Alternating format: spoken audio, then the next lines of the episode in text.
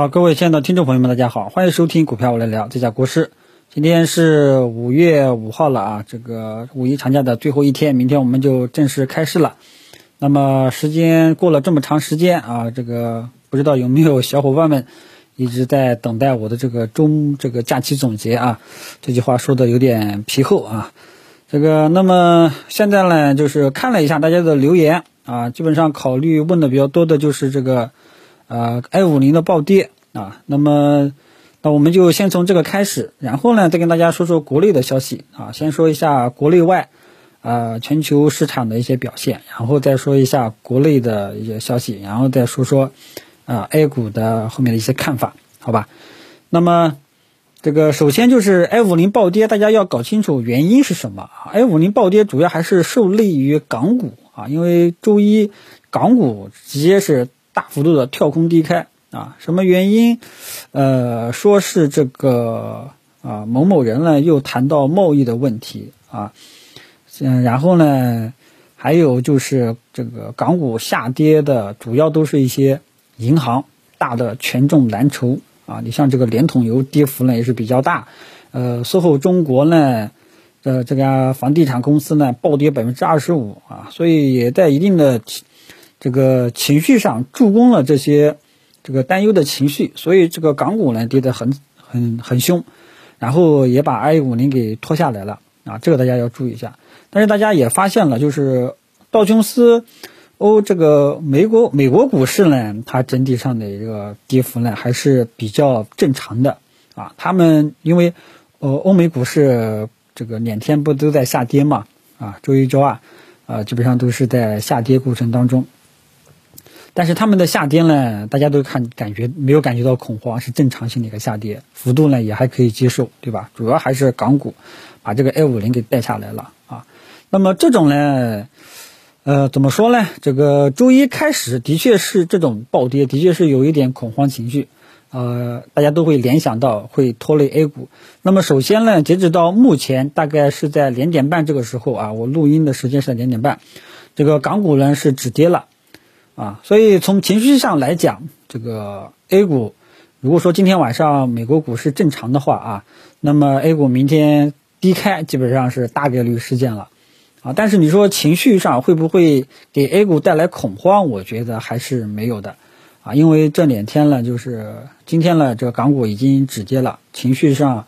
啊，也就这一天。啊，也就是昨天这一天跌的比较惨，情绪上我觉得还是稳定的。你像这个美国股市呢，它也止跌了。啊，美国股市虽然说这个之前有两个交易日下跌，但是他们这种下跌呢，也都是正常的一个一个调整。啊，所以你要说最大的恐慌，那就主要还是来自于港股啊这些大的权重蓝筹，这个跌的比较多一点。但是呢，这两天今天呢，基本上都止跌了，情绪呢稍微稳定了。所以你要说对 A 股的话呢，我觉得谈不上恐慌，啊，低开呃大概率肯定是要低开的，这个是没有办法的，对吧？除非今天晚上美国股市暴涨，直接创阶段性的新高啊，否则的话呢，低开呢基本上是确定的。但是情绪呢是稳定的，啊，这就大家呢也没有必要过分的这个担心，好吧？呃，因为我以前跟大家讲过，影响价格波动的因素呢，有一个叫做市场。情绪的变化，如果说市场情绪很亢奋，那所有的股票都涨，啊，如果说市场都恐慌，那再好的标的都会暴跌，对吧？所以市场情绪呢，对市场一个会有一个系统性的一个影响。但是目前来看，这个周一这个五一长假，基本上这个系统性的这种市场情绪担忧啊，我觉得还是没有的，还是在可控范围之内的，好吧？这个这个逻辑呢，跟大家讲清楚。然后这个欧美股市呢也跟大家讲完了啊，啊，所以整体上的这个全球股市这一块啊，这个出现了一个调整，但是这个调整啊只会造成 A 股低开，但是没有发现恐慌情绪，好吧？这个最最终如何，这个还要看今天晚上美国股市的表现，这个明天早上早评再跟大家接着聊，好吧？然后这个大宗商品这一块呢，基本上也都是正常涨跌，国际金价、银价，呃，其他的金属基本上都正常的。呃，国际油价呢表现最好，持续性反弹了六个交易日了啊，也就是六连阳，加上加上今天，啊，此时此刻啊，所以基本上大宗商品整体呢也没有说有什么意外的啊，都是正常的啊，好吧。所以外围市场情况跟大家说到这里，然后再说说这个国内的消息。那么国内的消息整体上来看也没有什么特别重大的一些消息啊，讨论的这个比较多的呢，很有可能就是那个红筹啊。其实这个政策呢，政策导向呢，以前也搞过啊，说在这个科创板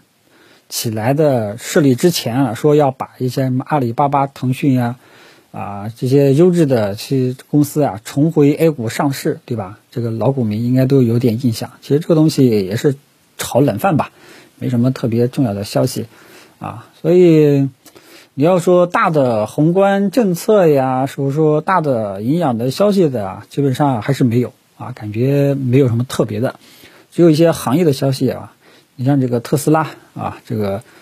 呃降价，呃周末大家这个假期。这个讨论的比较多一点，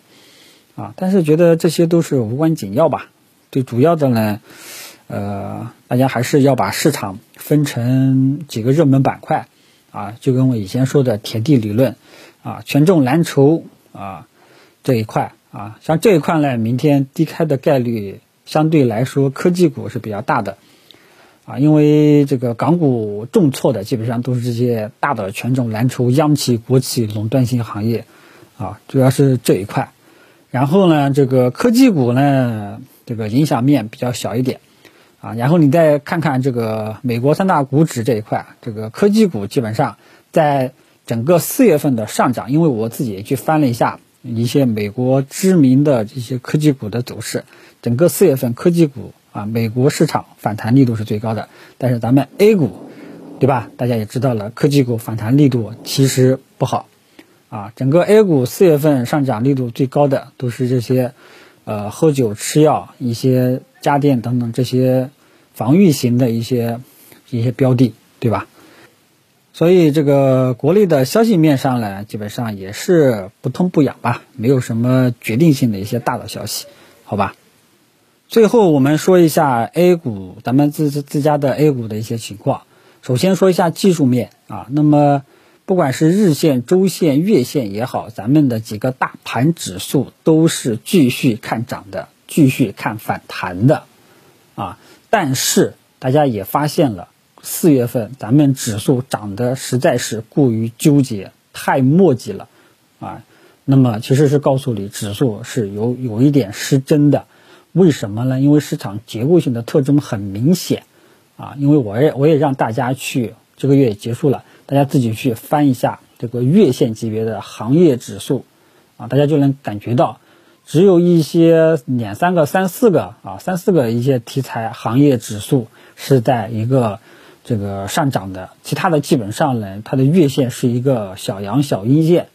啊，所以整个市场四月份是一个很明显的结构性的一些机会。那么这个结构性的机会主要体现在哪里？喝酒、吃药、家电等等这些白马股，还有这些水泥啊等等，像这些标的，对吧？工程机械等等，我都给大家做过了统计。所以现在回过头来看，我们四月份的这个方向，低估值的策略，这个建仓方向低估值加这个喝酒、吃药、家电等等这些白马股的这个方向，以及中小创科技股一定要懂右侧。我们四月份的这个策略，现在回过头来看，基本上可以认为是比较成功的啊。起码这个方向已经是指对了啊。作为一个嘴盘啊，这个我觉得我这个已经是呃尽力了，好吧。然后名单呢，我也跟大家去分享过了啊。这个名单现在已经无法分享了，已经没有渠道了。呃，但是呢，我相信这个名单大家拿到手，同样一个标的啊，可能跟以前一样啊，有的人赚钱，有的人亏钱，啊，有的人低位买了放了几天没有涨，很担心；有的呢高位这个既然选择了高位去买，跌了两天呢就很担心，啊，但是怎么说呢？根据后台的反馈吧，呃，反正是有人担心，但是也有人去赚钱，很开心，这个就靠大家自己了啊。因为每个人的情况不一样，我也没法一一的去细说。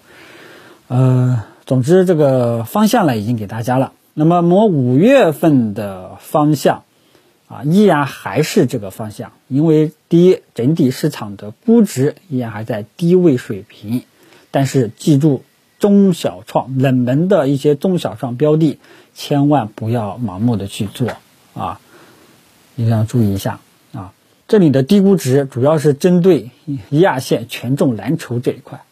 啊。如果说你找不好标的呢，这个以前我也说过，真不行你又去买这个上证五零 ETF。啊，不过现在呢，这个月它涨得也是比较高了啊。那么这个喝酒吃药家电这些白马股依然是，呃，五月份我们可以继续参与的一个对象，只不过说内部有所分化啊。今天呃这个可能它涨一下，明天可能它跌一下啊。内部分化这个节奏呢，你自己注意一下，好吧？因为我跟大家讲过，这些标的你不要害怕踏空啊。如果说觉得高位太高了，你可以完完全全的耐心等待。或者说你老老实实的等待它跌下来了，你再去低吸啊，你这个这些股票你不用担不用担心，啊，它不会像科技股一样一飞冲天啊，那它要是像科技股一飞冲天了，那绝对是卖出的信号，啊，它只要这个磨叽磨叽上涨，或者说出现一个明显的一些下跌了啊，都是可以尝试左侧清仓慢慢去低吸的，好吧？所以如果说有的朋友啊发现你的标的啊连续性像科技股一样大涨，持续性的上涨。那反而是离场的信号，减持的信号啊，要注意一下，好吧？所以五月份我们的建仓呢，依然跟这个四月份是一样的。那么至于五月份有没有新的期待？呃，很多人对关心的问题依然可能还是科技股，但是说实在话，科技股呢，我认为它依然还是一个在低位震荡反复，跟去年八月份八月份之前的走势呢很相似啊。我们继续耐心等待，它会不会走出右侧信号？好吧？其他的主主要内容也就没有什么了，啊，总之呢，大家记住啊，核心的问题呢就是，呃，整个 A 股全面反转信号尚未发现，整个 A 股依然还是结构性的一些机会，整个 A 股它的估值安全系数相对来说比较高，但是这个安全系数。估值安全系数主要针对的是一些一二线权重蓝筹啊，一些冷门的中小创题材板块，切勿盲目的去抄底，好吧？这大家记住一下。其他的有就不再啰嗦了，有情况我们明天早上接着聊。这个有五天没有做节目了，今天感觉没有什么状态，好吧？希望大家能够体谅啊。总之呢，整体下来啊，A 股。啊，还是没有什么太大的意外，就 OK 了，好吧？全市场情绪稳定，就已经是很不错了，好吧？就聊到这里，谢谢大家。